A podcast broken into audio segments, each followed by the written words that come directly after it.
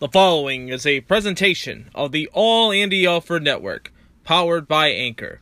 You are listening to Andy on the plethora of platforms with the Anchor Network, whether it be on Apple, Google Podcasts, Spotify, Breaker, and Pocket Cast. However you listen, wherever and whenever you listen, thank you for tuning into the program tonight. And you can always be a part of the show by following us on Twitter. It is at all Andy Alfred. It is at all Andy Alfred and Facebook.com slash all Andy Alfred. Midweek MACtion games have been absolutely terrible. Last night, Bowling Green, chance after chance in the red zone, and we don't capitalize.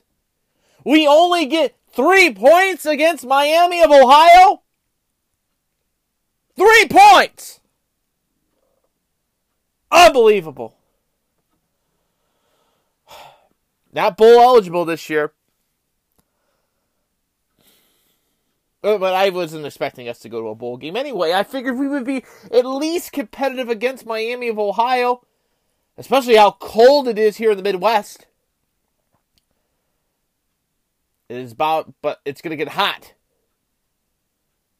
for the University of Toledo because Matt Candle is a terrible coach. We'll talk about that today. Ohio State, big win against Maryland, play Rutgers this week. Another chump game, getting them set up for Penn State next week. While Michigan gets back onto the field and battles little brother for the Paul Bunyan Trophy.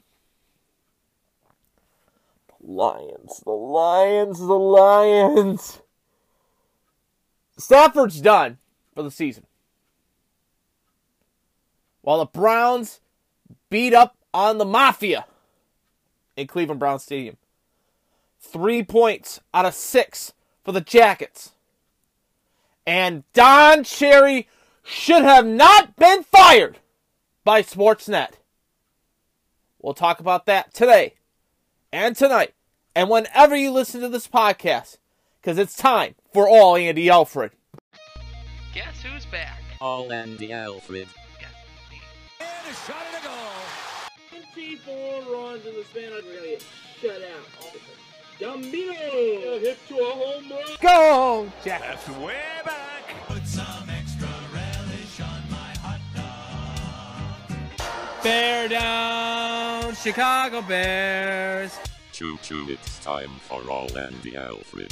And with that, I say, ah, I love you guys, and welcome in to another edition of All Andy Alfred, right here on your exclusive home for me, the Anchor Network, and that is with the plethora of platforms with the Anchor Network, whether it be on iTunes, whether it be on Spotify, Google Podcasts, Stitcher, Breaker, however you listen wherever and whenever you listen to the podcast. Thank you so much for tuning in, and you can always be a part of the show by following us on Twitter. It is at all Andy Alfred. It is at all Andy Alfred, as well as on Facebook.com slash all Andy Alfred. So welcome in. Got a lot to get into today, of course.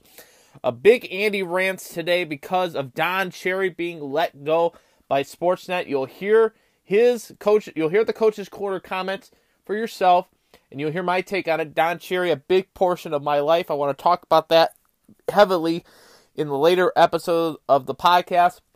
We'll also have the Jackets report for you, as the Jackets get three out of six points this past week. We'll talk about that. Also, we'll dive into a little college basketball. Uh, Bowling Green played the LSU Tigers this past week in a game We'll talk about some of the top 25 college basketball as well. And of course, we'll get into the NFL. The Lions falling to the Bears. While the Mafia comes into Cleveland Brown Stadium and first, excuse me, First Energy Stadium and walks away with a loss. And we'll talk about that as well. But first and foremost, before we begin, I want to talk about the I want to talk about the Falcons. Last night, it was one of those games where, you know, Miami of Ohio is a rivalry game for Bowling Green because these two institutions have been around for a long time, especially in football. Um, I figured that this game would be competitive for Bowling Green because Miami, you know, with us being off for 13 days straight, everybody fully healthy, everybody ready to go for this game. The weather was in our favor a little bit with the cold weather. I mean, Grant has been great in the run game. I figured we'd be competitive against the Redhawks. And even, though Miami is tops in the division in the East, I think that they would be, you know, at least competitive. I mean, it'd be more competitive for Bowling Green to go after them, especially how they were healthy, fully healthy, ready to go, and have 13 had 13 days off. Chance after chance. Bowling Green had opportunity after opportunity in the red zone. To start the game off alone, they had a they had a strip fumble, which gave them the ball at the 32 yard line A Miami of Ohio. And they went they had two straight plays and on fourth down, they go for it. The guy gets his fumble and he takes it back for a pick six. Unbelievable. Four plays, they only get one yard out of it. And it was a touchdown for Miami of Ohio. And every opportunity that Miami of Ohio had to get the football, they scored. They absolutely scored. A 79 yard interception return. A field goal. The only points Bowling Green had in the game was in the first quarter alone. And it was a field goal. 26 yard field goal. It was all Redhawks. Five consecutive touchdowns in the game. For the rest of the game. It was a runaway in the second quarter alone. The over under was Miami at 18 and a half. Bowling Green lost by 41 points. This is embarrassing. This game last night was an embarrassment because they had so many opportunities to capitalize on fumbles and interceptions. They left they had two drives in the red zone and they couldn't capitalize on it. They couldn't capitalize. And and Miami was all over us in this game. Absolutely all over us.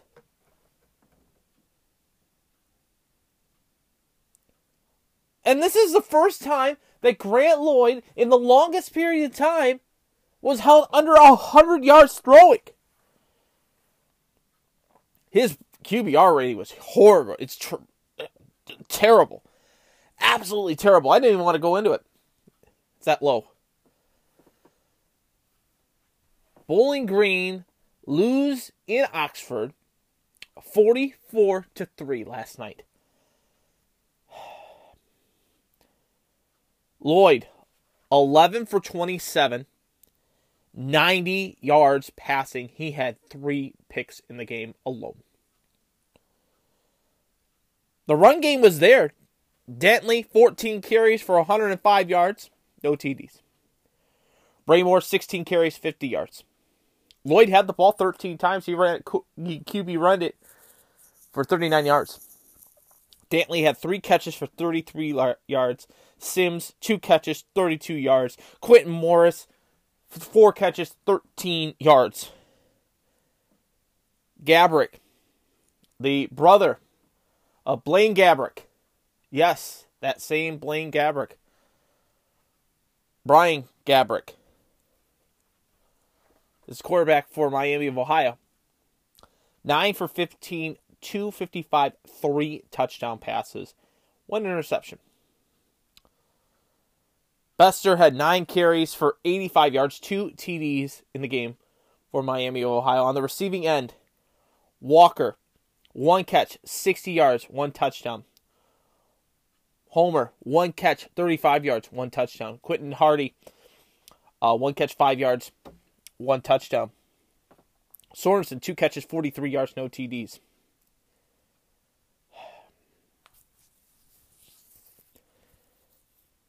This game, and this this hurts. This really hurts because we had an opportunity so many times to put points on the board, we couldn't do it. Two opportunities to put six points on the board, we couldn't capitalize. I am absolutely frustrated with this pro this team this year. We have two games left in this season. And then we can look back at the season and see how good it was. And I know it is a rebuild. We have put down a foundation that's, I think, a strong foundation. But last night felt like we took two steps back. We found out like that's the, the sand that's around it is starting to fall apart. This one really hurts. It really does. And the fact that this team and the seniors that it's on here, a Kowalczyk, Kowalski, excuse me, Kowalski, and all, and Andrew Clair, all these seniors are going to go out with a losing record this year. It's a damn shame. It's an absolute damn shame. And I don't think we're going to be. I think four and nine is more, more than or three and nine is more likely. Maybe four and eight. We have two games left in the season. One against Ohio at home, and one against Buffalo. And I don't know. It, it, this game for me, this game was brutal. Here's the overall stats. Miami had 17 first downs to Bowling Green's 12. On third down, Bowling Green was 5 for 18, Miami 3 for 9. On fourth down, Miami was 0 for 1, Bowling Green was 0 for 4. You can't have that. 275 total yards of offense for the Bowling Green State University Falcons. 90 through the air, 185 on the ground. For Miami of Ohio, 425 total yards. 238 through the air, 167 on the ground. Five penalties, 25 yards for Bowling Green. Two penalties, 15 yards for Miami of Ohio. Three turnovers in the game. All three turnovers for the Bowling Green Falcons through the air through Grant Lloyd. Two inter- two turnovers in the game for Miami of Ohio. One fumble and one interception.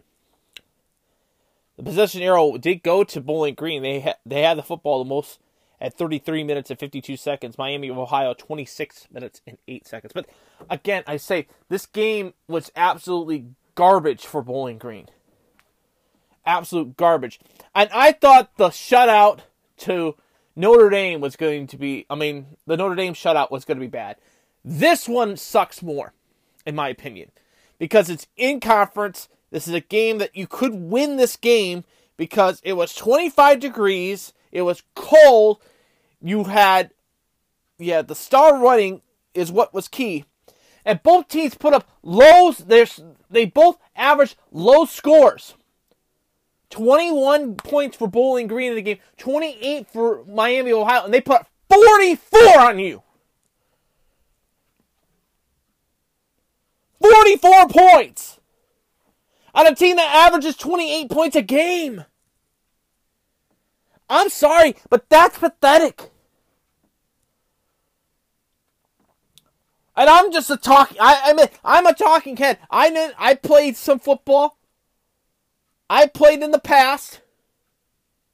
But this is pathetic.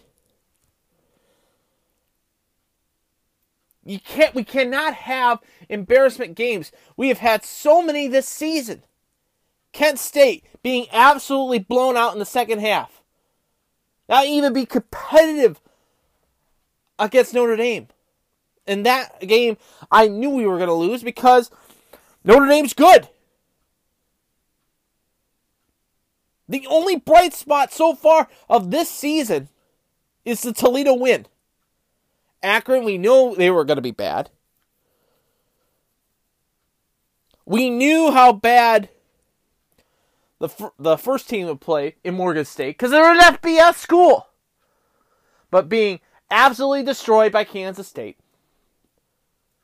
being blown out in the second half of the game against Kent State, not even be competitive against Notre Dame, lose to Central Michigan in a way that just, you know, it, it, it's just frustrating. And I know I'm not blaming the coaching staff, I'm not blaming the players. It's just the fact that we are a mid major school, we are a mid market school, and we don't have the recruits. We absolutely don't. And we have to be better at that. Sure, next season is going to be good, but the amount of talent that we had on the field, is this what the talent, this is this what the future looks for Bowling Green when it comes to how coaching is it, how coaching is? Loeffler, I love Loeffler. Scott's got a great group of guys there. Great coaching staff and everything like that. But last night, taking the gamble and going for it four times on fourth down and not converting, you need to stop when you're at, especially, I'll say this, especially when we had the ball at the 30 yard line in Miami territory on the first possession. We go for it on fourth down because it's a 50 yard field goal. I understand it's a 50 yard field goal. Okay? But at least you take the points. And what happens? The kid throws, Lloyd throws an interception, and the guy takes it back for a 72 yard touchdown return. I'll say it again. If you can't go for on fourth down, go for the points. And the, to only get three points, I don't know. It just it, it, it just boggles my mind. I know Everett Fitzhugh was at the game last night, and he probably was just shaking his head while freezing his butt off. but uh, yeah, it's it's just embarrassing, absolutely embarrassing. But Bowling Green's final home game this upcoming Tuesday, six days from now. Um, actually, five days from now. So they have to turn this over really quickly and play an Ohio team that's you know pretty good. That honestly is pretty good, and just got beat in overtime last week. This past week in action games to Western Michigan.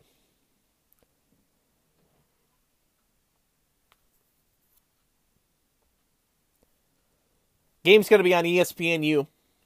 It was going to go to the deuce if if if Bowling Green won the game against Miami of Ohio.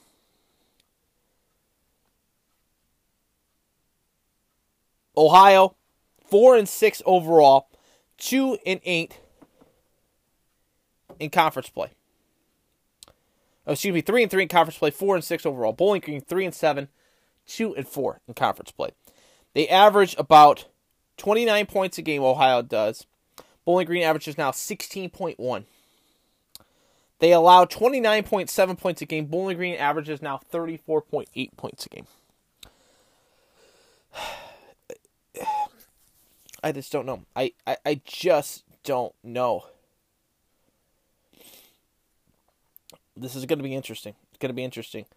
Rourke is the quarterback for Ohio. He's he has completed 157 passes, uh, 262. He has over 2,000 yards throwing, 13 touchdowns, 5 interceptions.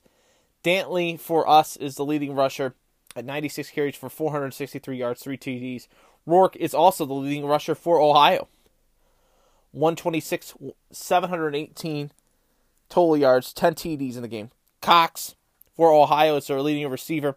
He has 29 carry catches for 479 yards. He has one TD so far this season. Looking at the overall stats again, Bowling Green averages allowed.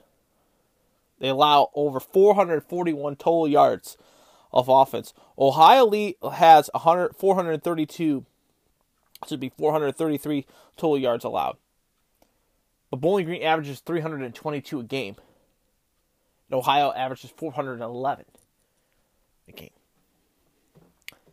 Say what you will. It is the final game at Doyt Perry Stadium this season.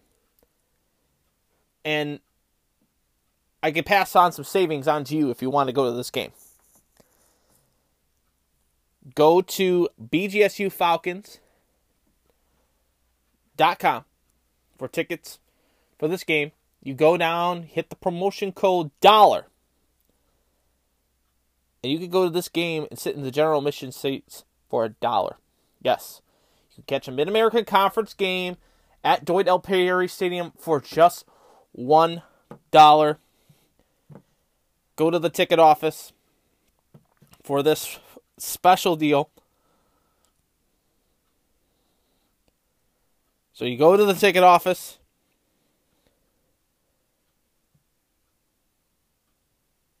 Use the code DOLLAR, D O L L A R, for dollar tickets against Miami, against Ohio Bobcats. And then after that is the final game of the season at Buffalo the day after Thanksgiving.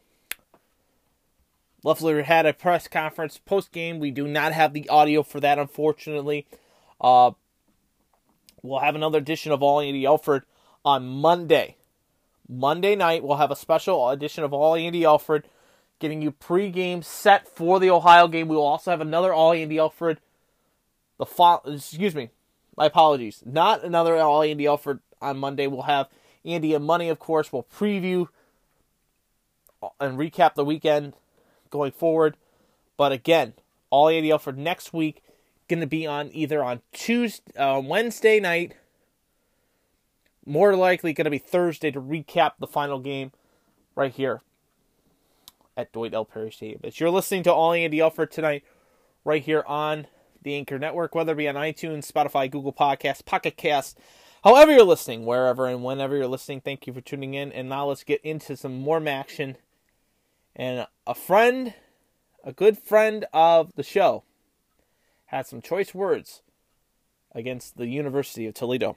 Of out of the boosters and everything like that, is Matt Candle does not care about the University of Toledo. He does not care about the community itself. And I'm telling you this fanship for the university it was it was terrible last night. You had more empty seats than anything else. True, the Rockets came back in the fourth quarter, putting up 21 points to tie in the football game. But it was costly errors on NIU's part. And NIU was just dominating this game from start to finish to the fourth quarter. And then and then oh uh, Toledo, let's let's turn on the Jets. Let's turn it on. Let's get better. Absolute joke. Absolute joke. I mean the Rockets led at the beginning of the game. But then consecutive touchdowns by NIU. And then the targeting hit. Taylor hitting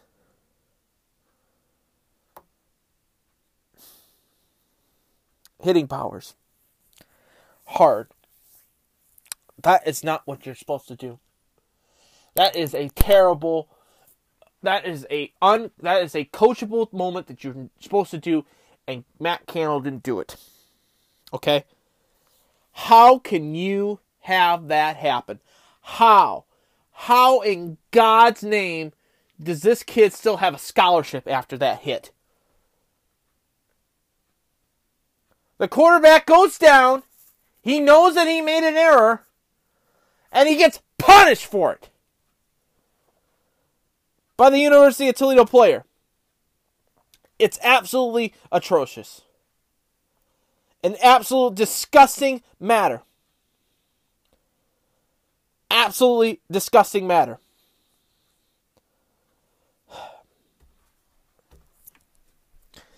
And the University of Toledo falls as Rich, Richardson kicks a 25 yard field goal with 41 seconds left to go in the game. Makes it 31 28. The Rockets drive down the field. They scored three consecutive touchdowns in that fourth quarter, by the way. Richardson kicks the field goal. So the Rockets get the football back at the 25. They're driving. Peters had a great run before the whole situation that broke down at the end of the game, which you hear Dave talk about. Peters ran from their 42 yard line all the way down to about the NIU 43. So it sets up pretty good. A pass down the middle gets them to the first down marker. Okay? So they set the clock. The element is to clock the football. All you need is a field goal to force overtime. And what does Peters do? Passes it right down the middle again. Short of the first down marker, they get to the line and try to snap it, and ball game's over. Ball game's absolutely over. NIU wins the game 31 to 28 over the University of Toledo. In the game. It's embarrassing. This is this was a game that Toledo at least could have tied it, forced overtime. And Candle didn't, didn't do it. It's failing coaching was a failure at this game. And it shows you how lackluster the University of Toledo is in this game. Sure, they come back in the fourth quarter with scoring three touchdowns in a row, but but fail, clock management is coachable, and Candle doesn't know how to handle the clock. It happened also in the second, in the first half, at the end of the quarter. Toledo could have taken a chance down the field with time, and what did they do? They let the clock run out. Sure, they were going to get the football to start the second half, but they could have at least put some points on the board. And they couldn't, they, they didn't. They give it off for a run play to see to Jones.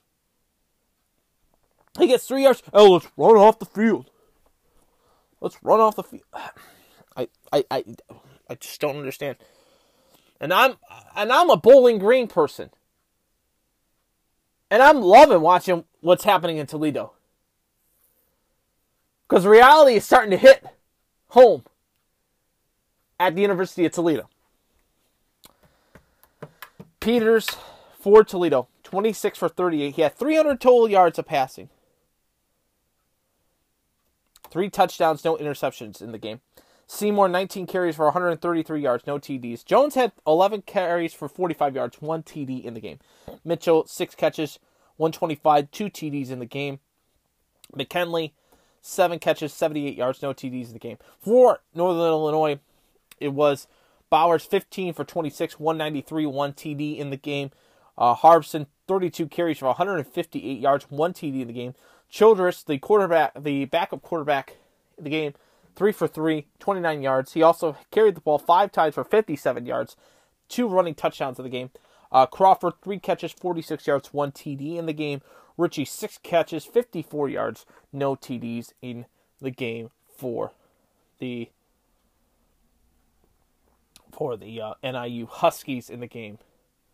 Looking at the overall stats in this game, Toledo had 24 first downs to NIU's 23 first downs. On third down, NIU was 50% for 8 for 16. Toledo 4 for 13 on third down. On fourth down, the Rockets were 3 for 5. NIU 1 for 3. The Rockets had 508 total yards of offense, 300 through the air, 208 on the ground. For NIU in the game, they had 444 total yards of offense, 222 through the air, 222 on the ground. Seven penalties, 60 yards for the Rockets, including that 15 yard targeting penalty. Three penalties, 24 yards for the NIU Huskies. Two fumbles in the game for the University of Toledo. No turnovers in the game for NIU. The Rockets failed in the possession turnover Rocket margin at 27 minutes and 16 seconds. NIU had 32 minutes and 44 seconds with the football. So the Rockets fall to six and four, still are bowl eligible. They have two games left in their season. So we're already into week week 12 of the football season, of course. But let's go running back and let's talk a little from last week, week 11 of the college football spectrum and the top 25 games. And let's talk a little bit about what we saw last week. Big games, of course, in the top 25. Uh, Florida, a big 56 to nothing win over Vanderbilt. Baylor, a 29 23 win over TCU in triple overtime. Good win there. Baylor comes back in that game. SMU, a winner 59 to 51 over Eastern, uh, Eastern Carolina University. Kansas State uh, loses to Texas 27 24. Kansas State was 16th ranked in the country. Virginia Tech beats 19th ranked Wake Forest 36 to 17. Cincinnati a 48 to 3 win over Connecticut. Um, the Georgia Bulldogs a 27 to nothing win over the Missouri Tigers. Clemson a big 55 to 10 win on Saturday night over NC State. Notre Dame goes into Duke and beats the Dukies 38 to 7.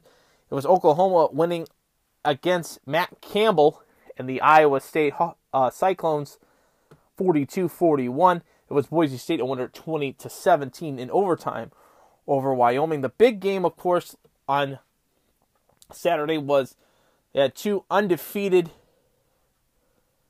undefeated teams in college football playing against each other. Four teams undefeated playing against each other. You had Penn State and Minnesota. We'll get to the Big Ten here in just a second. But the other one, number two ranked LSU, going into Tuscaloosa, the battle, Tua Tagovailoa and the Alabama Crimson Tide, third ranked in the country. This was a big game. LSU dominated this game from the start. They were up 33 to 7 13 at halftime in this game. And Alabama rallies back, scoring 28 points in the second half. But unfortunately, uh, uh, LSU gets 13 points in the fourth quarter and beats the third ranked Alabama Crimson Tide 46 to 41 and improves to 9 and 0 overall in play in overall play.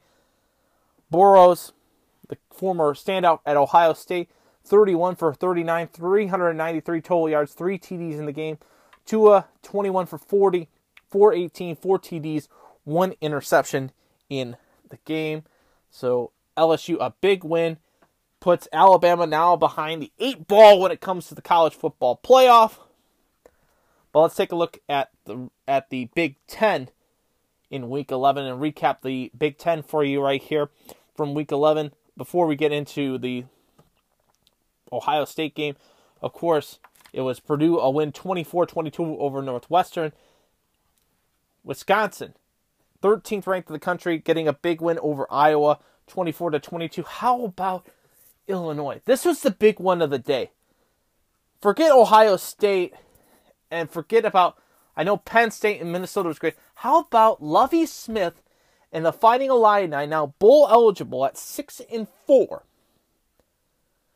coming back in the game, being down in the game, thirty-one to ten, and scoring twenty-seven points in the fourth quarter alone to beat Michigan State 37 to 34. Peters 22 for 42, 369, 3 TDs in the game.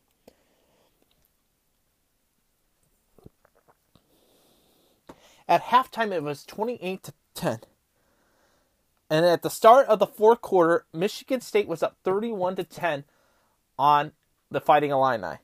And a lot of us were thinking, well, you know, they this one's pretty much over. I think Michigan State, Lovie Smith and his team were ready for this game and absolutely blew the doors open. Three consecutive touchdowns in the fourth quarter alone. Conklin kicks a field goal. It's 34 30. And with five seconds left to play in the game.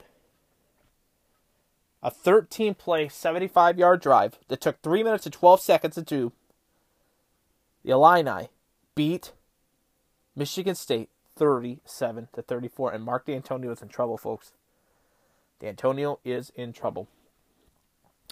But row the effing boat. How about that? Minnesota getting the upset win beats fourth ranked Penn State 31 to 26 and PJ Fleck, I got to give credit to him. That was a good game. That was a very very good game. I enjoyed it from start to finish. And this kid Morgan absolutely dominated 18 for 20, 339 total yards, 3 TDs in the game. Smith for the Golden Gophers 18 carries, 51 yards. Bateman for Minnesota, seven catches, 203 total yards, one TD in the game. For Clifford for Penn State, he was 23 for 43, 340 total yards, one TD. He had three interceptions in the game, and the last one, the last interception he had was the costly one. It gave Minnesota the football and row the boat. Minnesota gets the job done and beats Penn State 31 to 26. It was a murder suicide at the Horseshoe this past Saturday as Ohio State, without Chase Young, blows up the Terps of Maryland 73 to 14. Routing Maryland. Every time Ohio State had the football, they scored points. In the first quarter alone, it was tw- at the end of the first quarter, it was 21 to nothing. At halftime, it was 42 to nothing. And then at the end of the third quarter, Maryland did score a touchdown, but it was 52 to nothing. But every time Ohio State touched the football, they either scored three points one time, but it was six all the way. As they beat Maryland 73 to 14, which sets up their game against Rutgers this week, which is another suicide game. Fields in the game, 16 for 25, 200 yards, three TDs in the game. Tangy, the third, 18 carries for 111 yards. He had no TDs. J.K. Dobbins, 12 carries for 90 yards, two TDs in the game. Fields, again, 16 for 25, 200 yards, three TDs in the game. They did three quarterbacks in the game, Ohio State did. Give some time for the play, of course. Uh, Wilson, four catches, 82 yards, one TD. KJ Hill, four catches, 56 yards, one TD in the game. Olev, five catches, 43 yards, one TD in the game. Victor, three catches, 36 yards, one TD in the game. For Maryland, This is Pigrome, four for eight, 42 yards, one interception, no TDs in the game. Jackson for Maryland, four for nine, 35 yards, one TD in the game for them. Uh, Leake had nine carries for 55 yards. It was pretty much a dominant game from start to finish for Ohio State. They had 40 first downs to Maryland's 16. They had 705 total yards of offense, 322 to the air, 383 on the ground. Maryland had a total of 139 yards of total offense, 77 on the ground, 60, 77 to the air, 62 on the ground. But penalties for the Buckeyes, they got to clean it up. 13 penalties for 141 yards. Uh, Maryland, six penalty, 42 yards in the game. So a big game, a big win for the Buckeyes. They'll get ready for this week in week 12 of college football, and we got a big slate of games going forward. We'll get to preview all that, and you'll hear my predictions as well. Of course, last week we had other MACtion games that took place in week 11. As before the debacle last night, Toledo did beat Kent State on Tuesday night, 35 to 33. Western Michigan a winner, 35-31 over Ball State. And last Wednesday, Miami, Ohio beat Ohio 24 to 21, which sets them up now to win the division. If you look at the after last night's games, it's pretty much set that Toledo won't be playing for the MAC championship. Neither will Bowling Green. It looks like it's going to be Western Michigan battling Miami of Ohio. In the East, Miami of Ohio is in five at one, six and four overall. Buffalo three and two in conference play, five and four overall. Ohio three and three in conference play, four and six overall. Kent State two and three, three and six overall. The Falcons are two and four in conference play, three and seven overall, and Akron is 0 and 10, 0 and 6 in conference play. On the MAC West, it is Western Michigan at five and two, six, seven and four overall. Central Michigan four and two, six and four overall. Uh, Ball State three and two, four and five overall. NIU three and three, four and six overall. University of Toledo is six and four overall, three and three in conference play. Eastern Michigan five and five overall, two and four in conference play. We have a couple other MAC games going on. One tonight on CBS Sports Network, by the way. Buffalo is at Kent State. Seven o'clock kickoff. Buffalo is favored in that game by six points. I'll take the Bulls in that game. And then Saturday sees Central Michigan battling Ball State. 3:30 kickoff on CBS Sports Network. I'll go with the chips in that one. I'll take the chips in that game. So let's preview week 12. Well, let's take a look at the college football playoff rankings. But before we do anything like that, I want to tell you that you're listening to All Andy for tonight right here on the Anchor Network, whether it be on iTunes, Spotify, Google Podcasts, Pocket Cast, however you're listening, wherever and whenever you're listening. Thank you for tuning in. And now let's dive into week 12 of the college football spectrum. So, looking at the college football rankings, this is what it looks like. LSU moves up in week 12 to the number one spot in the playoff rankings at 9 and 0. Ohio State State drops down one. They go to number two at 9 and 0 overall. Clemson is third, a record of 10 and 0 overall. And in fourth spot goes the Georgia Bulldogs at 8 and 1 overall. On the outside looking in, Alabama 5, Oregon 6. Both teams 8 and 1 overall. So three of the top teams are in the are undefeated are in the top 4 of the college football playoff. 3 out of the 4. Here's why I say that. Oregon is 6 at 8 and 1, Utah is 7 at 8 and 1. Row the boat in Minnesota is 9 and 0 overall. They move up 9 spots in the college football playoff rankings, while Penn State falls 5 spots and now 8 and 1. Oklahoma 10 is 8 and 1 as well. Florida 8 and 2. They move down a spot. Auburn falls down a spot at 7 and 2. The Baylor Bears are now 13th ranked and they're a perfect 9 and 0 overall this season. You also have Wisconsin at 7 and 2. Michigan is at 15th at 7 and 2 as well. Notre Dame 7 and 2 as well. They're at 16th. The Bearcats of Cincinnati are 8 and 1. Memphis moves up 3 spots with Cincinnati to 18th at 8 and 1. Texas, not ranked last week, are now 6 and 3, 19th ranked in the playoffs. Iowa falls down 2 spots to 20th. Boise State 21st. Oklahoma State 22nd. The Navy moves up to the 23rd at 7 and 1. Kansas State 6 and 3, dropping 8 spots. And App State goes to 8 and 1 overall. So here is the schedule for week 12 of the college football season. It goes something like this. The Alabama Crimson Tide, fifth ranked overall in the college football playoff, head to Mississippi State to battle them. I will take the Roll Tide. Bama gets the job done. 11th ranked Florida heads to Missouri to take on the Tigers. I will take the Gators in that one. Kansas heads to 22nd ranked Oklahoma State. I'll take Oklahoma State in that one. Big game in South Bend, Indiana, as the 23rd ranked Navy midshipmen at 2:30 battle the 16th ranked Notre Dame Fighting Irish. I will take the Irish in that game. Third rate, third ranked Clemson, 10 0, perfect overall. Welcomes in Wake Forest. Clemson a favorite in the game, 34 and a half points in the game. I will take Clemson in that game. Fourth ranked Georgia goes into 12th ranked Auburn. 3:30 kickoff for that one. I'm going to take Auburn in that game. I think Auburn will be the better team in that one. With the if it was at a neutral site, I would have taken Georgia in the game, but I I think with it being at Auburn, I'll take the Tigers of Auburn. 18th ranked Memphis goes down to Houston to battle the Cougars. I'll take Memphis in that one. 19th ranked Texas heads into Matt Campbell in battle the Iowa State Cyclones. I will take the Hook'em Horns, and I will take Texas in that game. 24th ranked Kansas State goes home to battle West Virginia. I'll take Kansas State in that game. Number one ranked LSU host Ole Miss. I'll take LSU, plain and simple. They're a very, very good team. 17th ranked Cincinnati battles UCF. 8 o'clock, seven o'clock kickoff on CBS Sports Network. I'll take the Bearcats in that one. The Saturday night game of the week sees Oklahoma battling Baylor.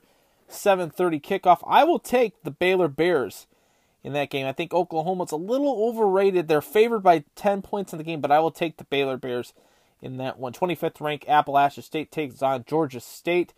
I will take App State in that one. Seventh ranked Utah, eight and one overall, welcomes in UCLA. UCLA four and five overall. Take Utah in that game. Uh, New Mexico battles 21st ranked Boise State at 10:15 on ESPN two. I'll take Boise State in that one. 10:30 kick sees Oregon, sixth ranked in the country, battling Arizona. I'll take Arizona in that game. Looking at the Big Ten slate, big games for the Big Ten this week. Of course, it will be UMass traveling to Northwestern. Both teams won and their opposition loss. UMass one and nine. North Northwestern one and eight. Northwestern's the favorite in the game by 40 and a half points. I'll take Northwestern in that game. It's plain and simple. Eighth ranked Minnesota goes into Iowa. Big game, four o'clock kickoff. Can PJ Fleck continue the momentum with his Golden Gophers? I think they will, and they'll get the get to ten and zero. Oh. I have the Gophers beating the Hawkeyes in that one. Penn State eighth, ninth ranked overall, eight and one in conf overall. They'll battle the Hoosiers of Indiana. 12 o'clock kickoff on ABC. I will take Penn State in that game. Wisconsin, 14th ranked in the country, will battle Nebraska. At Nebraska, Wisconsin, 15 point favorite in the game.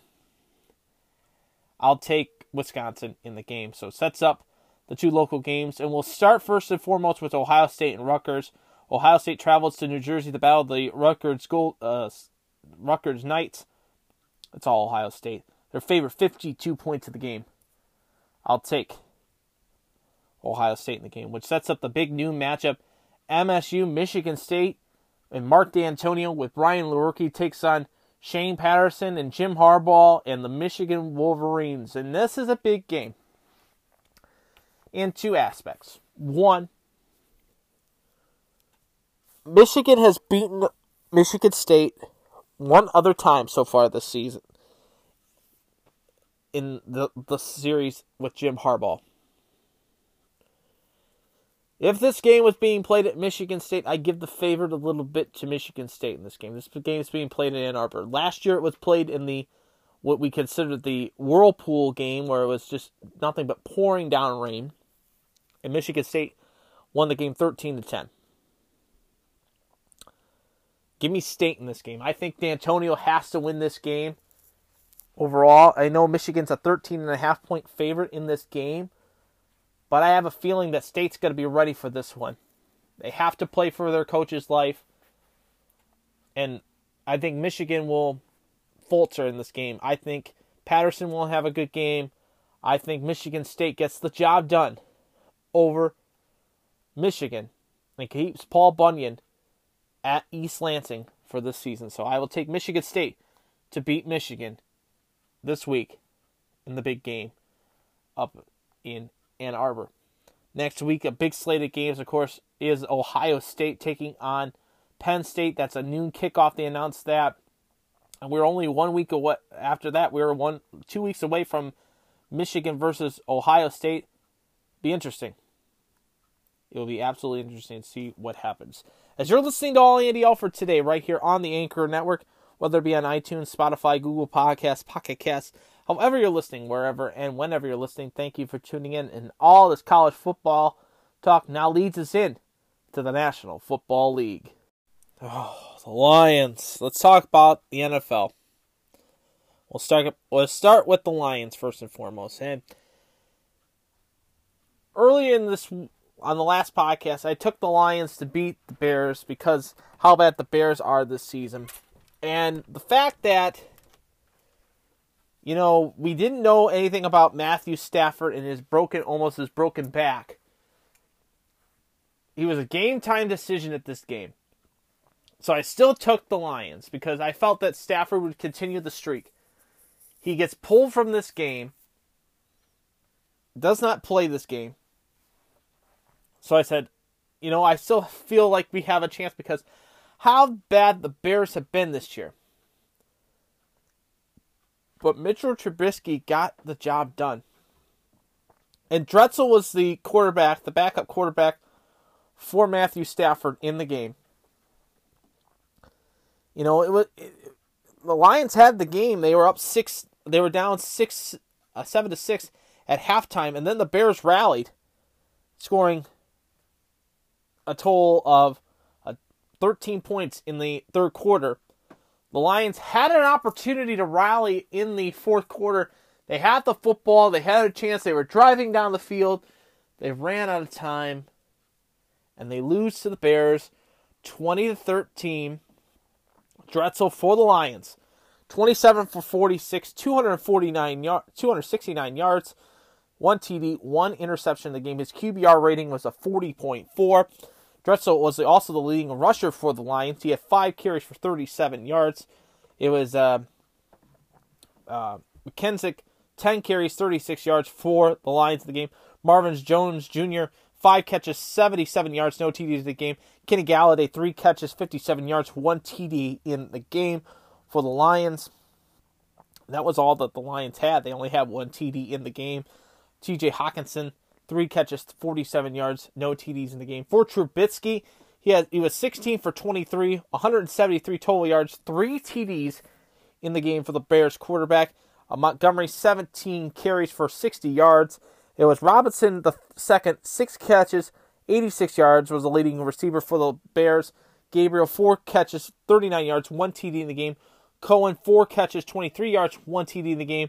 Uh, Braunecker one catch, 18 yards, one TD in the game. The overall stats look like this. The Bears had a total of 13 first downs. The Lions had 21. On third down, the Lions were eight, seven for 18. The Bears two for 12. So they were only running at six percent on third down. Uh, the Lions over two on fourth down. The Bears one for one. The Lions had a total of 357 total yards of offense, 259 through the air, 98 total yards on the ground. The Bears had 226 total yards of offense, 145 through the air, 81 on the ground. Eight penalties, 76 yards for the Lions, seven penalties, 57 yards for the Bears. The Lions had one turnover in the game. They also led in possession at 31 minutes and 54 seconds. The Bears did not have any turnovers in the game. 26 minutes and 6 seconds is what they had time wise for the football. So the Lions fall to the Bears 13 to 20. Now the question is this, folks. Is Matthew Stafford done for the season? So now you're not going to win the division. Do you sit him for the rest of the season? If you want my honest opinion about that, I think you do. The season is pretty much a wash now. You have lost to each divisional opponent once. The Vikings and the and the Packers are going to win the division. Between the two of them are battling it out for the division. Let them battle it out. You know, you've got two more games, one one more game each against each divisional opponent. But for the Lions, this week doesn't get easier because they got the Cowboys. And then they got to go to Washington, and then they welcome back the Bears on Thanksgiving Day. So for me, I think it's time to, in my opinion, have Stafford sit for the rest of the season let him get healthy so that next year, you know, we can be competitive and be ready. But I, I, I just don't see us making the playoffs. I don't see us winning the division. So, what is your take? Send me your answer on Twitter at all Andy Alfred. Should Matthew Stafford sit for the rest of the season so he could be ready for the 2020 campaign? like to hear your thoughts on that right here on All Andy Alfred. Did have some positives out of the NFL is that Freddie Kitchens gets to keep his job for another week. The Browns, there is joy in Brownsville today as the Browns beat the Bills last week 19 to 16. And it was a pretty good game. Baker Mayfield threw uh, a touchdown, a few touchdowns to the game, two TDs to the game. He had a really good game. Kareem Hunt making his debut with the Browns this week, this past week, and you know, blending him in with Nick Chubb is actually a really good idea. I like what the offensive scheme they have because you have a dual threat with Nick Chubb and Kareem Hunt running the football. That's dynamite. If you have them both in the backfield, you can pass one of them off as a tight end or a wide receiver. One of them could be a running back because you'll have a dual threat when it comes to running. But the Browns, a big win. Landry getting the point started at 17 yard pass from Mayfield, made it 6 0. The field goal was no good. Josh Allen and Bills Mafia comes into First Energy Stadium, gets a touchdown, making it 7 to 6. The field goal unit comes out, gets a field goal with three minutes to go in the first half. It's 9 7 in favor of the Browns.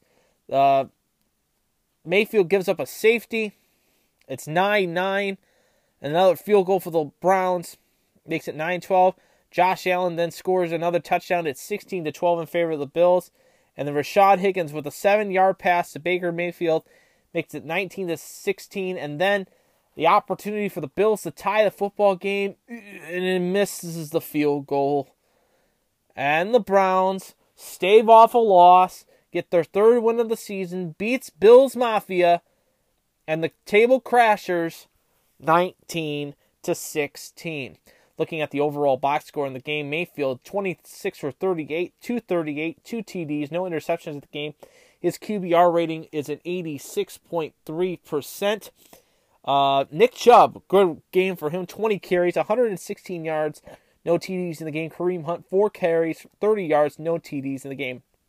Jarvis Landry, 9 catches, 97 yards, 1 TD in the game. Odell Beckham Jr., 5 catches, 57 yards, no TDs in the game. Kareem Hunt had 7 catches for 44 yards in the game for him. For Josh Allen and the Buffalo Bills, 22 for 41, 266, no TDs, no interceptions in the game.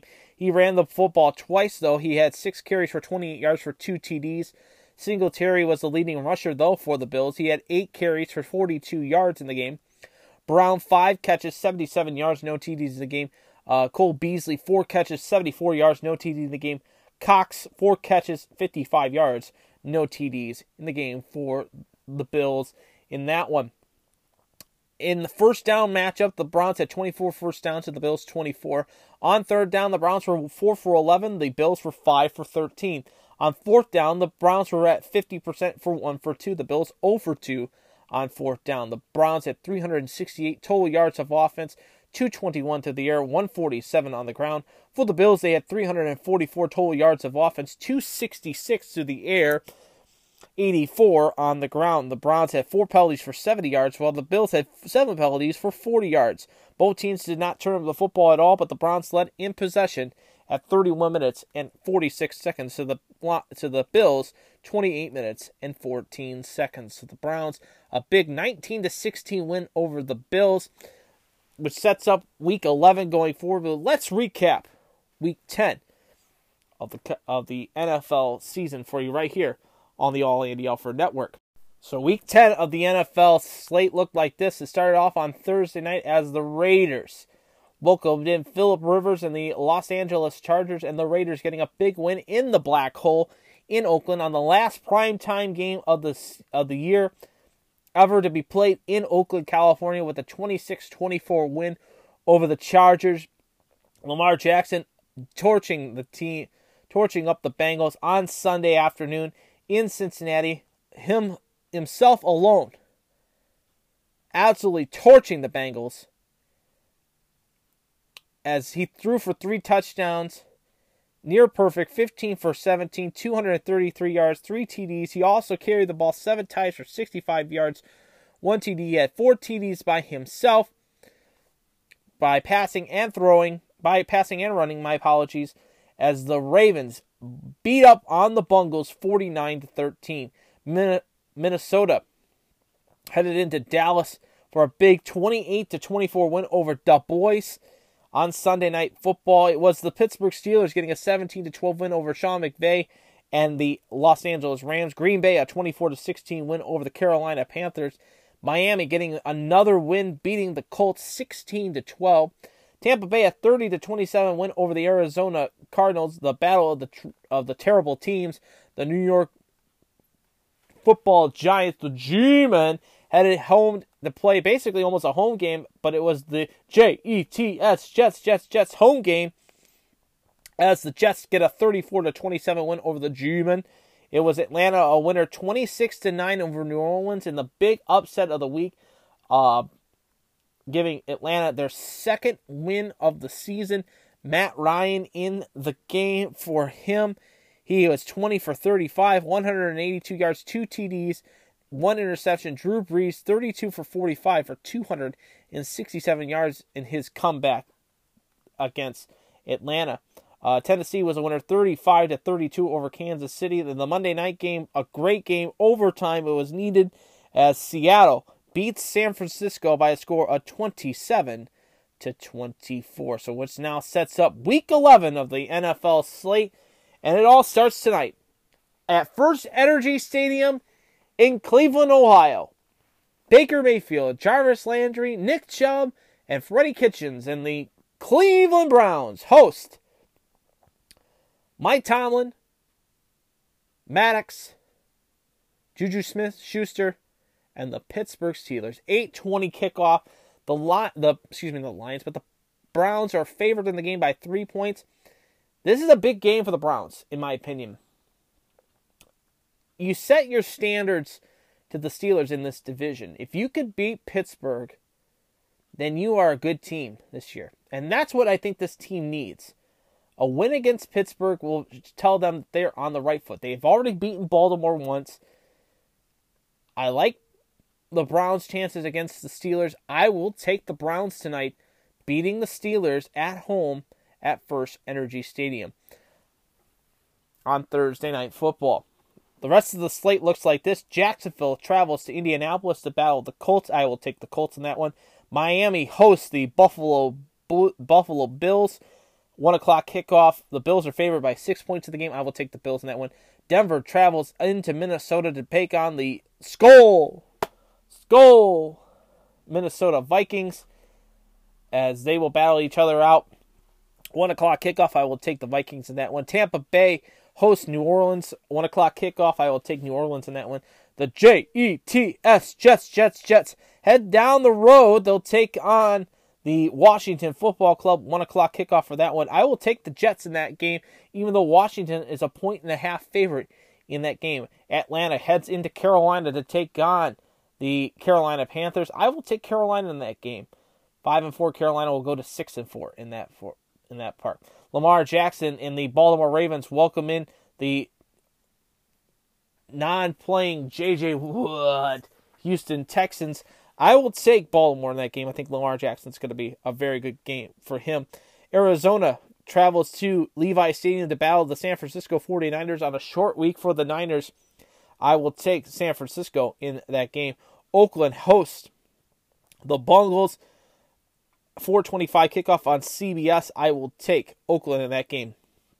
New England travels into Philadelphia to take on the Philadelphia Eagles. New England, three and a half point favorite in the game. I will take New England in that game. Uh, the Sunday night game sees the Bears, the Bears, taking on the Rams. 8:20 kickoff on NBC. I will take the Bears in this one. I think the Bears will be an interesting game, even though the the Rams are six and a half point favorites in this game. I will take the Bears in that one. So it sets up this one o'clock kickoff in on Fox as the Detroit Lions welcome in Dak Prescott, Zeke, and crew, and Amari Cooper, and so much more, and Jason Garrett and Jerry Jones, and the Dallas Cowboys. Cowboys favored by three in this game. I'll take the boys. I think Dallas will be a better. Dallas is a better team. I think Detroit's not there, and if Stafford does not play, which it sounds like it, he's not going to play. I will take. I'll take Dallas in the game. Monday night, by the way, Kansas City is in, is playing the Chargers in Mexico City. I will take the Chiefs in that game. Patrick Mahomes back on the field for that one. So you're listening to All Andy Alfred tonight right here on the Anchor Network, whether it be on iTunes, Spotify, Google Podcasts, Pocket Cast, however you're listening, wherever and whenever you're listening. Thank you for tuning in. And now it's time to hit the ice. And now it is officially time for the Jackets Report. It's time to fire the cannon, and it's time to put on your jackets.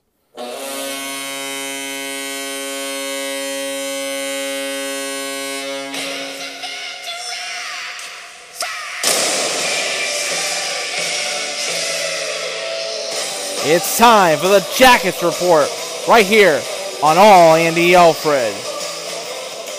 So it's time for the Jackets Report right now, and the Jackets coming off of a week where they've got only three points out of the possible eight this past week.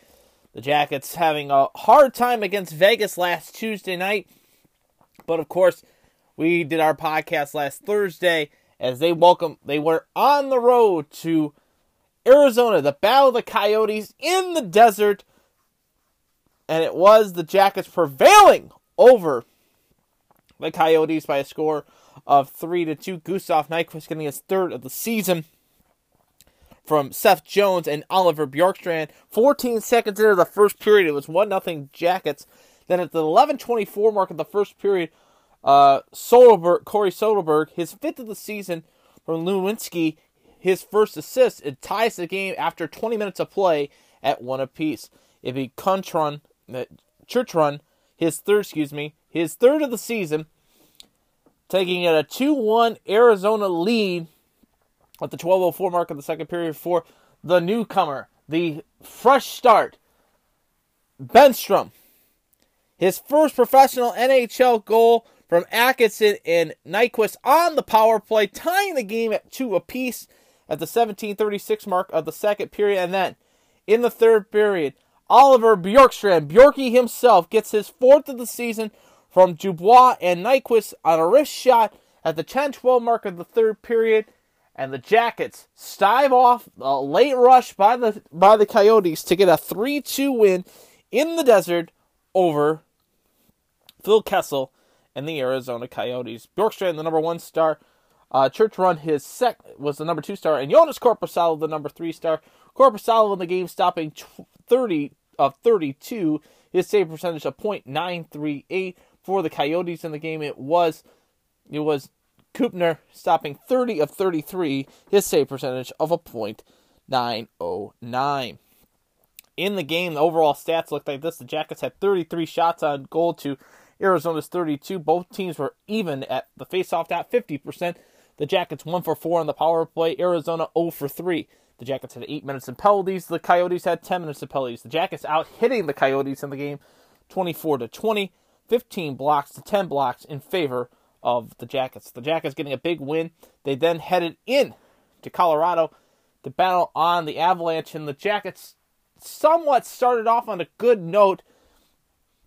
They and Bemstrom continued his point streak. He gets his second of the season from Jones and Nyquist on the power play, four minutes and 55 seconds into the first period, as it was 1 0 Jackets in front of the Avalanche before Gerard from Kamlefty and Jost on the power play ties the game at one apiece before Zach attack.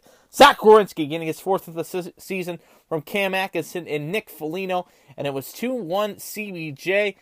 And that's all the scoring the Jackets had, unfortunately. The Avalanche scored two in the second period from Mark Makar, his third and fourth of the season, tying, breaking the lead at three to two. Then Nazem Kadri gets the slap shot, beating the goaltender Jonas Korpisalo 4 2 in favor of Colorado, and that was the final. Korpisalo stopping 32 a 36 in the game. His save percentage of a point eight eight nine for the Avalanche. The game it was Frokos stopping 39 of 41. His save percentage of a point nine four one. The three stars of the game were Kale Mark, uh, Pavel Volkos, the goaltender, and Nazem Kadri, the number three star. The Jackets out shooting the Avalanche in the game 41 to 36. The Avs leading in the faceoff department 45 54 55% to 45%. Both teams one for on the power play. The Avs one for two on the power play. The Jackets one for four. Jackets had 17 minutes in penalties to Colorado's 8. The Jackets out hitting the Avalanche in the game 20 to 15. They also blocked out blocked them 16 to 14 in the game. So the Jackets fall in the Pepsi Center. Then they traveled across the country back to Montreal on Tuesday night. The Jackets battling it out, in Rob Robertson getting his first professional NHL goal, beating Carey Price. It was one nothing Jackets, 16:46 in the first period from Bemstrom and Werenski, making it one nothing Jackets. Nobody scored in the second. Uh, in the third, Brendan Gallagher, his eighth of the season from Menti and Shea Weber, tying the game at one apiece, three minutes and 20 seconds, seven seconds into the third period. Before Zach attacked himself, Zach Werenski getting his fifth of the season, ta- taking the lead for the Jackets 2 1 at the 18, 1807 mark of the third period. And we, I was thinking, the Jackets have an opportunity to get the big win in Montreal. Didn't turn out that way.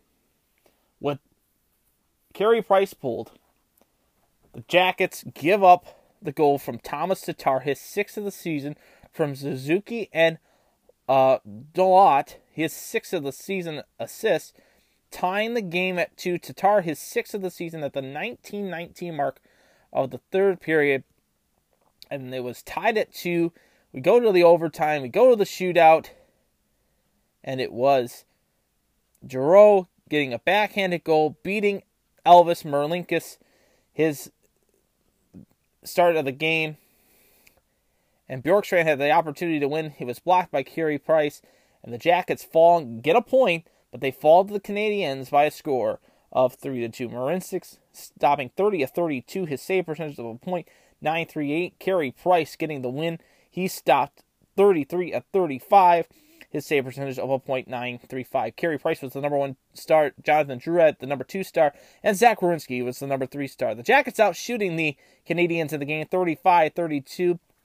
The Canadiens led in the faceoff dot 54% to 45%. Both teams over on the power play. The Canadiens had six minutes in penalties. Columbus four minutes in penalties. The Columbus Blue Jackets had 28 hits to the Canadiens 21 hits.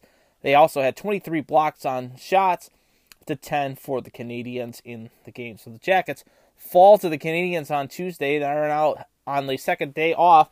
They'll welcome in the St. Louis Blues on Friday night for Hockey Fights Cancer Night, and that sets up a three game homestand for the Jackets. They'll have St. Louis this upcoming Friday. They'll have a day off Saturday and Sunday before prepping for Monday's game against Montreal, and then they welcome in the Detroit Red Wings before hitting the road to play the Winnipeg Jets Saturday night in MTS Center before Thanksgiving holiday, where they have three home games and one road game. Of course, the big home game, the 29th of November, as they welcome in Pittsburgh. And without Sidney Crosby now, we're out for six weeks, and we'll get to the NHL news and notes here in just a second. But they have Ottawa, Philadelphia, Pittsburgh, and then they go to the Islanders. But of course, we take it week by week. Montreal, Detroit, and Winnipeg, and St. Louis tomorrow night. St. Louis tomorrow night, Montreal, Detroit, and Winnipeg next week for the Jackets. The Jackets are 6 8 and 4 overall. St. Louis is 12 3 and 4 overall this season. Looking at some news and notes to pass along to you around the NHL. Like I said, Sidney Crosby at least out six weeks after a core muscle repair. Uh, he will have surgery to repair that muscle today on this Thursday, so we'll see what happens with that.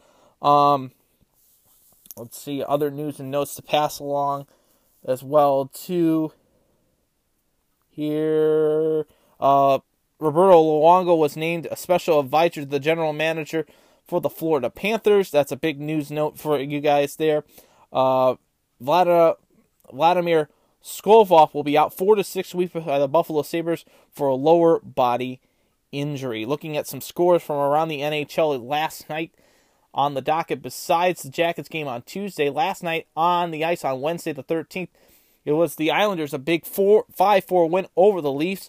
It was Vegas falling to the Chicago Blackhawks by a score of 5 to 3. In a shootout, the Washington Capitals beat the Philadelphia Flyers 2 to 1. Ottawa 4-2 win over the New Jersey Devils, and the late game saw the Dallas Stars uh, winner 3 to 1 over the Calgary Flames. Tonight on the docket, Winnipeg is in Florida to take on the Panthers. It will also be the Carolina Hurricanes taking on the Buffalo Sabres. The Rangers are in Tampa to battle the Lightning. Col- uh, Colorado is in Edmonton to battle the Oilers. The Coyotes are in Minnesota to battle the Wild. The Canucks are at home to face the Dallas Stars. Detroit, the Red Wings head into LA to battle the Kings.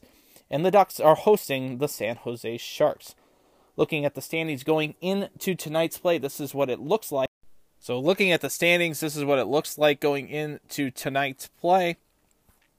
We'll look at we're looking at the divisional race. We're not looking at the wild card just yet. In the Atlantic in the Atlantic Division for the NHL, the Boston Bruins are on top at 11-3 and 4 with 26 points. Montreal 10-5 and 3 with 23 points. The Florida Panthers are 9-4 and 5 with 23 points. Toronto in fourth place at 9-7 and 4 with 22 points. Buffalo 9-6 and 2 with 20 points. Tampa Bay is 8-5 and 2 with 18 points. The Ottawa Senators 7 10 and 1 with 15 points and the Detroit Red Wings 7 12 and 1 with 15 points. In the Metropolitan Division, the leader is the Washington Capitals at 14 2 and 4 with 32 points. The New York Islanders are 13 3 and 1 with 27 points. The Philadelphia Flyers are 10 5 and 3 with 23 points. Pittsburgh 10 6 and 2 with 22 points. The Carolina Hurricanes are 10 7 and 1 with 21 points. The Rangers 8 6 and 2 with 18 points. The Columbus Blue Jackets, like I mentioned, are 6 8 and 4 with 16 points overall in seventh position, and the New Jersey Devils 5 8 and 4 with 14 points. In the Western Conference, St. Louis is 12 3 and 4 with 28 points. Colorado 11 5 and 2 with 24 points. Nashville 9 6 and 3 with 21 points. It is Winnipeg at 10 8 and 1 with 21 points. Dallas 9 8 and 2 with 20 points. The Chicago Blackhawks are 7 7 and 4 with 18 points. And the Minnesota Wild are 6 11 and 1 with 13 points. The Pacific Division looks like this Edmonton 12 6 and 2 with 26 points. Arizona 11 6 and 2 with 24 points. The Vancouver Canucks are 10 6 and 3 with 23 points. Calgary 10 8 and 3 with 23 points. Vegas is 9 8 and 3 with 21 points. Anaheim in sixth spot at 9 8 and 2 with 20 points. San Jose seventh, 8 10 and 1 with 17 points. And rounding it out is the LA Kings at 6 11 and 1 with 13 points. So the Jackets playing St. Louis tomorrow night at 200 West Nationwide Boulevard. 7 o'clock puck drop for that one this this upcoming Friday night at Nationwide Arena. As you're listening to All Andy Alfred tonight, right here on the Anchor Network, whether it be on iTunes, Spotify, Google Podcasts, Pocket Casts, however you're listening, wherever and whenever you're listening, thank you for tuning in. And let's continue to talk on the ice and let's talk a little Toledo Walleye hockey and a little Cycl- Cincinnati Cyclone hockey as well. So, looking at the ECHL, which is the Double A Premier League of the NHL, and looking at our two teams that we focus in on right here on the All Andy Alfred Network, we start first and foremost with the team out of the South, out of out of the North Division, of course, in the Western Conference, and that is in the in the ECHL. And we'll start first and foremost with the Cincinnati Cyclones. The Cyclones seven four and one overall. They welcomed in the Brampton Beast out of the Eastern Conference, and Brampton blanking the Cyclones on Friday, the the 8th of November, by a score of three to nothing. Brampton in the game, Vertoli hitting his first of the season. It was also at the first period. It was one nothing in favor of Brampton, and then Brampton scoring two goals in the third period on the power play. Uh, Malcon his third of the season, and Leaf his second of the season, making it three nothing Brampton, and that was the final pass Friday night on the eighth by a score of three to nothing over the Cyclones. The Cyclones out shooting Brampton in the game, twenty three to nineteen. Brampton two for five on the power play. Cincinnati over two. Romeo the loss he stopped sixteen of nineteen in the game. Uh, Decord a perfect game, stopping all twenty three shots he faced this past Friday night. The Walleye were also on the ice. They took on the on the Indy Fuel at Indiana Farmers Coliseum in Indianapolis, Indiana, as the Walleye fell to the Fuel by a score of four to two. It was Indianapolis getting the early start, jumping out to a three nothing lead in the first period. Watson his sixth, Sullivan his first, and Korinsky his fourth, making it three nothing Indianapolis after 20 minutes of play. They continue the scoring with not getting his second of the season, making it four to one, four to nothing in favor of the Fuel. before Josh Kessner getting his second of the season from Spezia and Winchris. And it was 4 1 in favor of Toledo. Spezia then getting his fourth of the season from Kessner and Win- and making it 4 to 2. And that was all the scoring that was taking place as Toledo falls to the fuel by a score of 4 to 2. Toledo out shooting Indianapolis in the game 34 to 31. Toledo over 2 on the power play. Indianapolis over 5. It was Pat Nagle stopping 27 of 31. Williams' win, he stopped 32 of 34 in the game this past Friday night. So the Walleye fall in Indianapolis, and the Cyclones fell to Brampton at home. So then that the next night, Cincinnati traveled to Indianapolis to battle the fuel at the Coliseum and Indianapolis continued their winning ways as they beat the Cyclones by a score of four to one. It was Watson, his seventh of the season, making it one nothing in favor of Indianapolis in the second period. No scoring took place actually in the first period. Uh, Schultz getting his first for the Fuel, making it two nothing in favor of Indianapolis before Schultz from Cincinnati. Justin Schultz, his sixth of the season, from Justin Vi, making it two one in favor of the of the of the fuel, and then it was all fuel in the third period as Elmar his fourth of the season and McIntyre his third, making it 4-1 Indianapolis, and that was the final. Indianapolis out shooting the Cyclones in the game 36 to 27. Indy over 2 on the power play. The Cyclones 0 for 1. Romeo stopping 32 of 35. Marchant stopping 26 of 27 in the game. So then Brampton, after leaving Cincinnati, headed up I 75 to battle the Toledo Walleye, and the Walleye put a thumping on the Beast in the home and home that they faced against them this past weekend. The Walleye putting four goals in the second and in the third period. It all started with Josh Kessner getting his third in the first period, making it 1 0 in favor of the Fish before uh, Bronner Hallchuk getting his first of the season for Brampton, making it 1 1 after 20 minutes of play. And then the Fish started going. Uh, from Vel, his sixth of the season. Buzzio, his fourth. Spezia, his fifth. Uh, Del Ostos, his first. And then M- Mike Moffat, his first, making it all six to one in favor of the Fish. Going into the th- midway point of the third period before Miller getting his second of the season from Bradford, making it 6 2 in favor of the Fish. And then Vela, Moffat, and Kotick all scoring for the Fish. Brampton's goaltender Decor was chased out of the game. He stopped 14 of 23 before they brought in Debrew, stopping 3 of 3 as the Walleye beat up on the Beast 9 to 2. Brampton did outshoot the Walleye in the game 29 to 26. Brampton 0 for 5 in the power play. The Walleye 2 for 7 on the power play. Nagle stopping 27 of 29 in the game this past Saturday night and on Sunday, on the 10th of November, of course, the Walleye headed into Brampton to for a home continuation of the home and home, and Brampton getting the better of the fish by a score of four to two. Brampton's getting this goal scoring out by Verlatali, his third of the season from Sparks and Bjork, before Josh Kessner getting his fourth of the season from Anamini and Olowski, making it 1 1 after 20 minutes of play.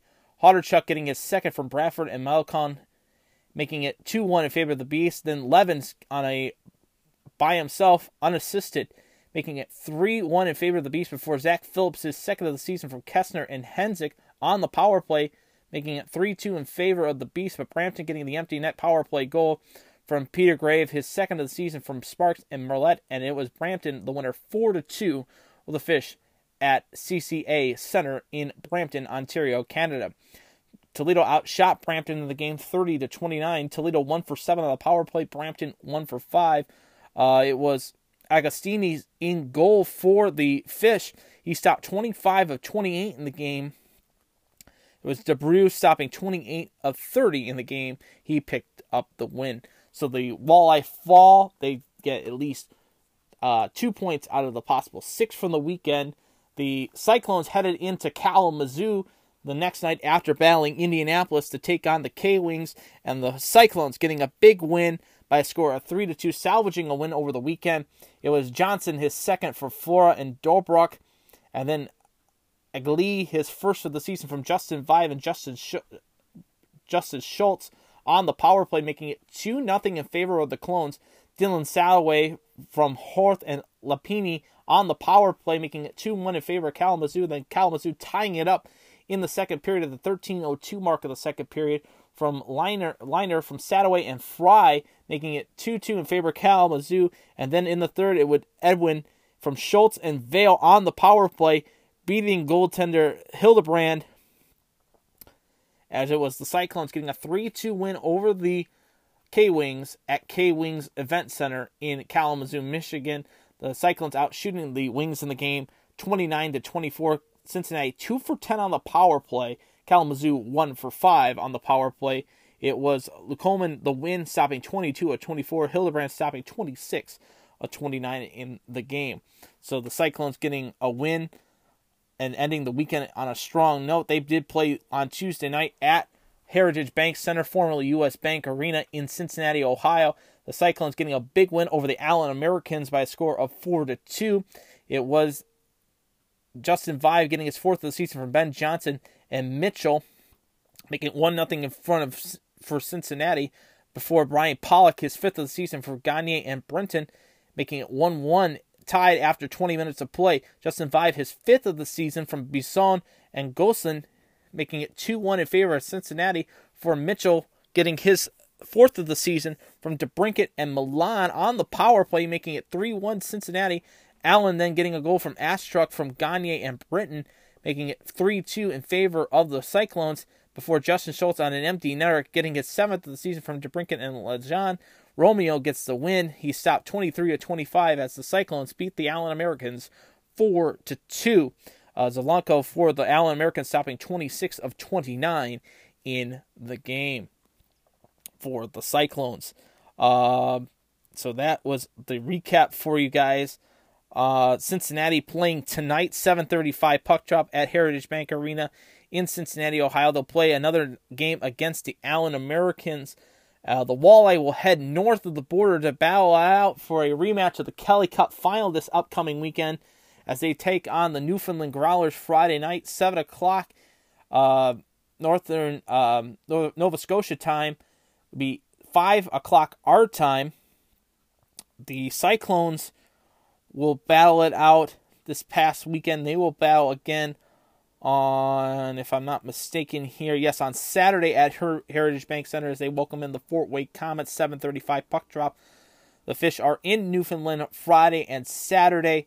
Sunday sees the sees both teams off. They will return back onto the ice on Tuesday. Cincinnati will as they go to Wheeling for a 1045 puck drop in Wheeling, West Virginia before they head to Kalamazoo next Wednesday night against the K Wings. The Fish don't return home again until the 22nd of February. They won't get back onto the ice. They'll take on the Fort Wayne Komets in Fort Wayne. 805 puck drop for that one. Cincinnati goes back home to battle the K Wings. So, looking at the standings going into today's play, it looks like this in the ECHL Central Division. My apologies, not the North, but the Old North, but now in the Central Division in the Western Conference. Toledo's on top of the division at 7 3 and 1 with 15 points. Fort Wayne 7 4 and 1 with 15 points. Cincinnati 7 4 and 1 with 15 points. So it's a dogfight right now for the top spot. 10 game 10 or 11 or 12 games into the season. Indy is 6-4 and 0 with 12 points. Wheeling 5-4 and 1 with 11 points and Kalamazoo 4-3 and 2 with 10 points overall. So a dogfight so far in that division.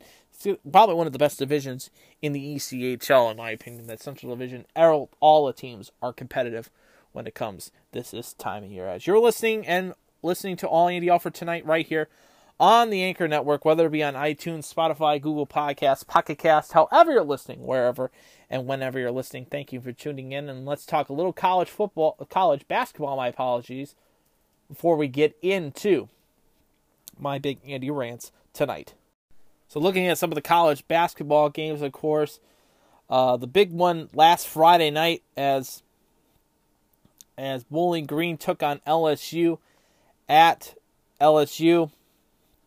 And BG held strong against the Tigers of LSU, losing to the 22nd ranked team in the country 88 to 79 in the game.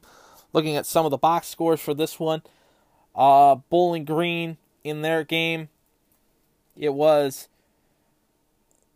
it was uh, uh, Dylan Fry, five for sixteen from field goal range, two for nine for three point range. He had a total of fifteen points. Turner twenty six points in the game. He was four for seven from three point range, ten for nineteen from field goal range. It was Fields with 17 points. Stop. He had four for 10 from field goal range, four for seven from beyond the arc. The uh, bench itself in total had 79 points. The team in total at 79 points. Uh, on the bench, it was the leading one. Was Diggs with nine points. He was three for 11 from field goal range, three for seven from three point range. Uh, LSU a big win, 88 to 79 over the Bowling Green State University Falcons. The Falcons did get the big win over over uh, T- uh, Tiffin earlier in the week to kick off the season. The big news, of course, was the shocker on Monday night, not Monday night, but Tuesday night, as it was Evansville shocking number one ranked Kentucky by a score of 67 to 64. Evansville and and they played in Rupp Arena. 70 67 64 was in favor of Evansville. Uh, Sam Cunliffe scored 17 points, including two three throws with 6.8 seconds left to go to beat the number one ranked team in the country 67 64. KJ Kelly, 18 points, 4 for 8 from field goal range, 8 from 8 from the free throw line. Uh, for Kentucky, it was Quickley, 16 points, 5 for 12, 5 for 5 from the field goal range. So a big win for Evansville, beating John Calipari and the Kentucky Wildcats. Uh, last night on the court, of course, the big one, Ohio State, 16th ranked in the country, upsetting 10th ranked Villanova by a score of 76 to 51 at Value City Arena. Uh, Louisville, fourth ranked in the country, 91 to 62 win over Indiana State University. Texas Tech beating Hubbard 103 to 74. LSU falling to VCU by a score of 84 to 82. Looking at some of the Mid American Conference games in in the schedule, Ohio beat Iona 81 to 72. Miami of Ohio was a winner 84 to 80 over uh, over PFW. It was uh, Illinois of Chicago 48, Ball State 67. Tonight on the docket, it will be Eastern Michigan welcoming in uh, Maryland DeBrincat in the Jamaica Classic at Montego Bay campus in the, as a campus game. So Bowling Green has the Paradise Jam at home. They'll take on Fairfield. 11 a.m. tip off for that one Friday morning. Western Michigan goes down to Ole Miss. Akron has North Carolina Central University, and NIU welcomes in CSU. So it'll be interesting to see how the college basketball playoffs, how the college basketball season goes along. We'll have that for you when we dive more into that once the football, college football season is done, and we'll dive more into the NHL as well too. As you're listening to All Andy Alfred tonight, right here on the Anchor Network, whether it be on iTunes, Spotify, Google Podcasts, Pocket Cast, however you're listening, wherever and whenever you're listening. Thank you for tuning in, and it's now time for Andy rants. Talking to a veteran, I said, I'm not going to run the poppy thing anymore because what's the sense? I live in Mississauga. Nobody wears, uh, uh, very few people wear uh, a poppy. Downtown Toronto, forget it, downtown Toronto. Nobody wears a poppy. And I'm not going to. He says, wait a minute. How about running it for the people that buy them? Now you go to the small cities, and you know you, you know those the roads on roads. You people love you, you that come here, whatever it is. You love our way of life. You love our milk and honey. At least you could pay a couple of bucks for poppies or something like that. These guys pay for your way of life that you enjoy in Canada. These guys paid the. Uh, the biggest price. Anyhow, I'm going to run it again for you great people and good Canadians that bought a poppy. I'm still going to run it Anyhow. So you just heard Don Cherry. He is the former coach of the Boston Bruins and the Colorado Eagles, not Colorado Eagles, but the Colorado uh, Rockies that were a part of the NHL. He has been the main stage of Hockey Night in Canada. And for me, he is Mr. Hockey in my uh, my generation. I never grew up with, with Gordie Howe. I know Gordie Howe is Mr. Hockey, and I agree with him. But Don Cherry is one of the institutions when it comes to the, the game of ice hockey. Um, everybody watches him on Saturday night to hear his opinion on the game and what he is seeing, seeing what's happening. And uh, this comment that he made this past Saturday night has cost him severely, unfortunately. Uh, on Monday, Sportsnet Canada fired Don Cherry as coach from Coach's Corner and all of CBC and Hockey Night in Canada due to his comments that were quote unquote racially discriminative towards immigrants and towards towards towards people, the people of Canada. I'm I'm hesitant to what I'm I, I want to say. And I am a full supporter of Don Cherry. I love Don. Don is a great guy. Um, he is one of the people in my life that I would love to meet in person. I had the I wanted to have the opportunity a few years ago when they had the Winter Classic in Ann Arbor between Toronto and Detroit, but I never got the opportunity to go up to that. I wish I would have on to meet him. Um, this comment comes on the heels of the couple days before Remembrance Day in Canada, or in here in the United States, Veterans Day, the Veterans Day of World War One, and to me, Don's comments were duly noted. People don't take credit for their way of life when it comes to veterans and the making the ultimate sacrifice. And people need to understand, you know, that freedom isn't free without the people that defend it and to honor it.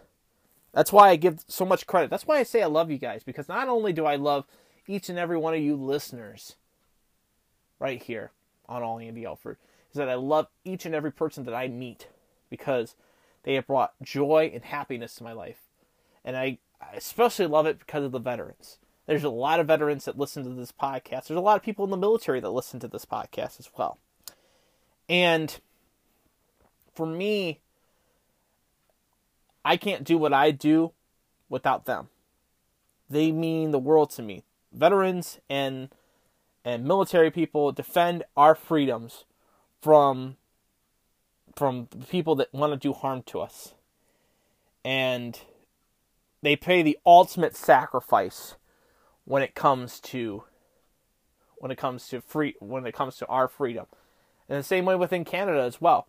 True, it is a, it is a different way of life up there than it is here in the United States, but people feel should feel some sense of freedom and some uh, some class when it comes to treating veterans. We do that here in the United States now better than anything else.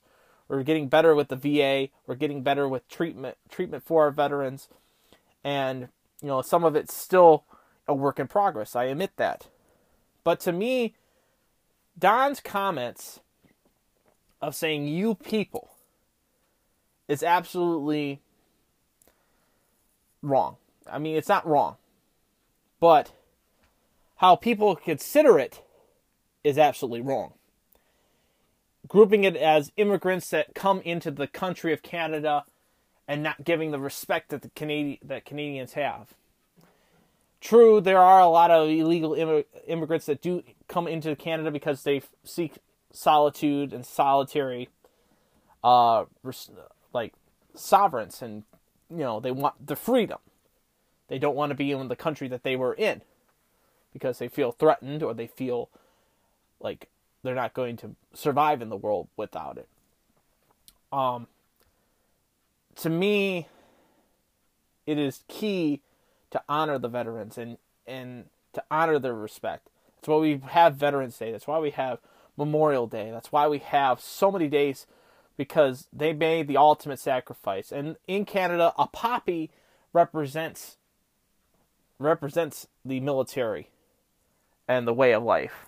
And Don is what I consider the Gary Sinise of Canada. He does a lot for the veterans. He does a lot for a lot for the community as a whole. And to have him fired on Veterans Day was absolutely atrocious. and I'm gonna just say it, and I I, I know I'm gonna criticize for it, but people take comments.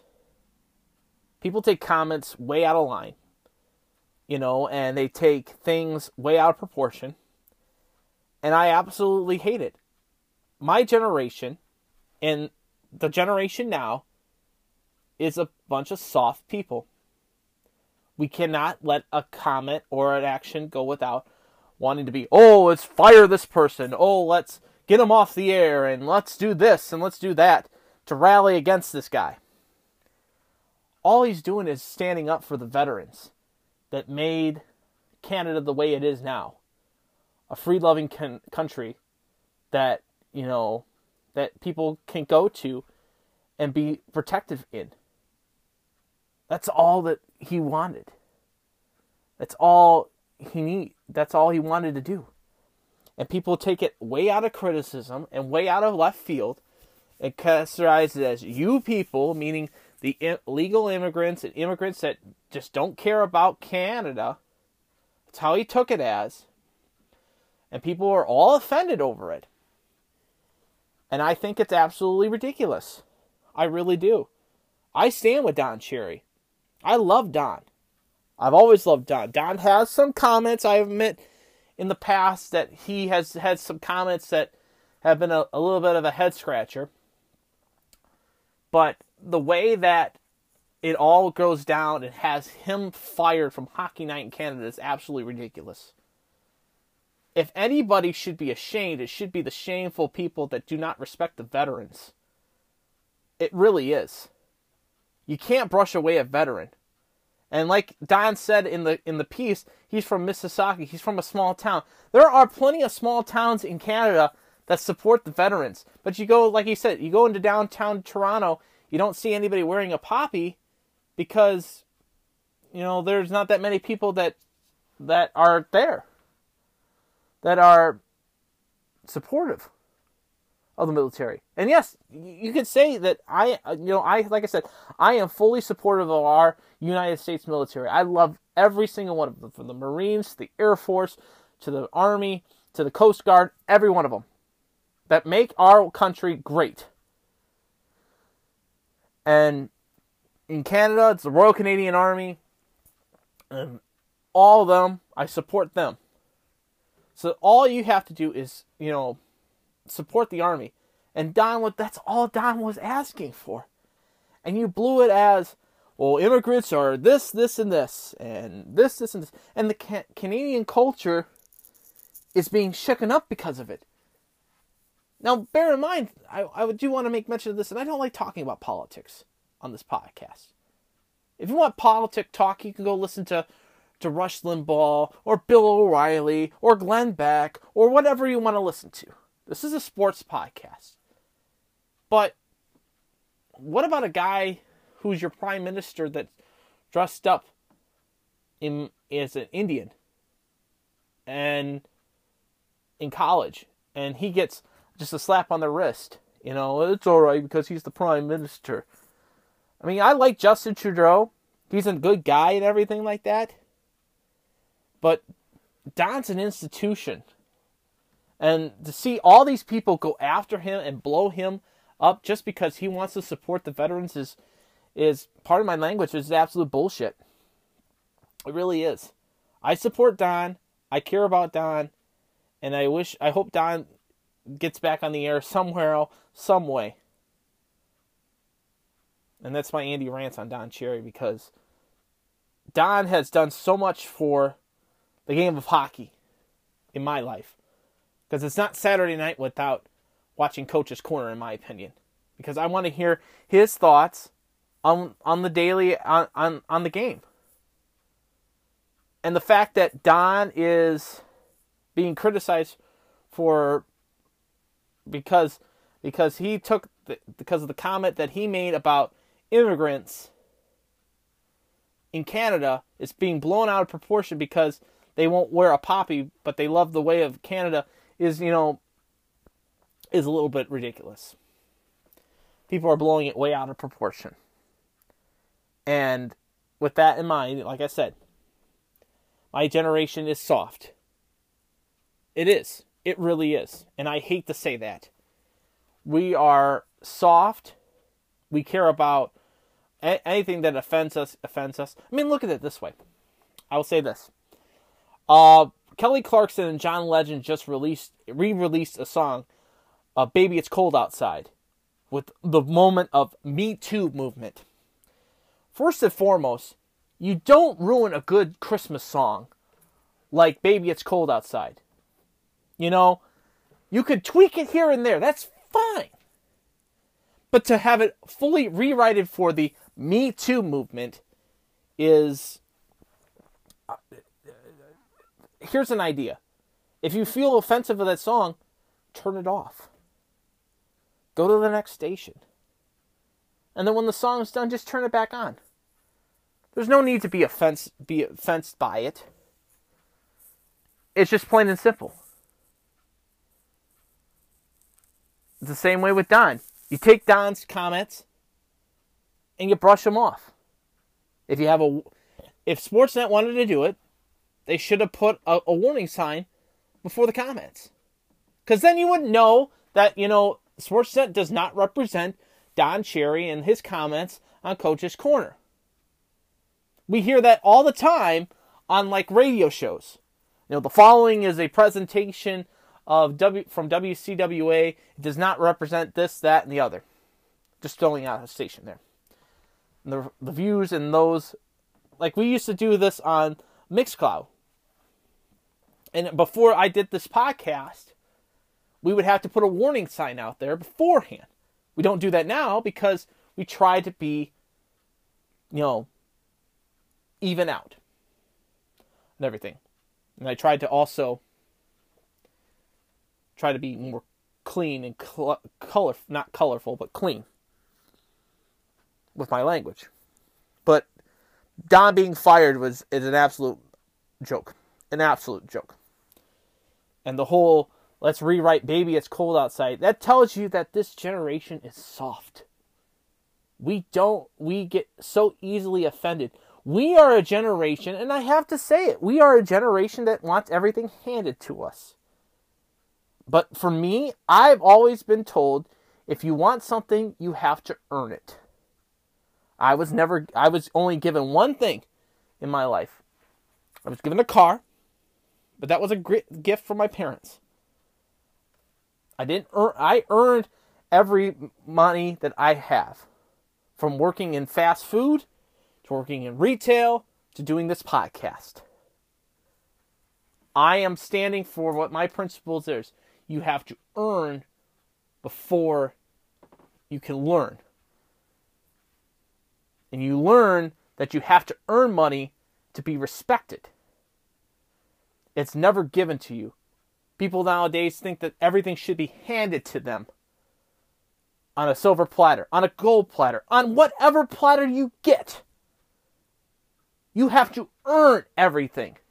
It is never given, it is earned.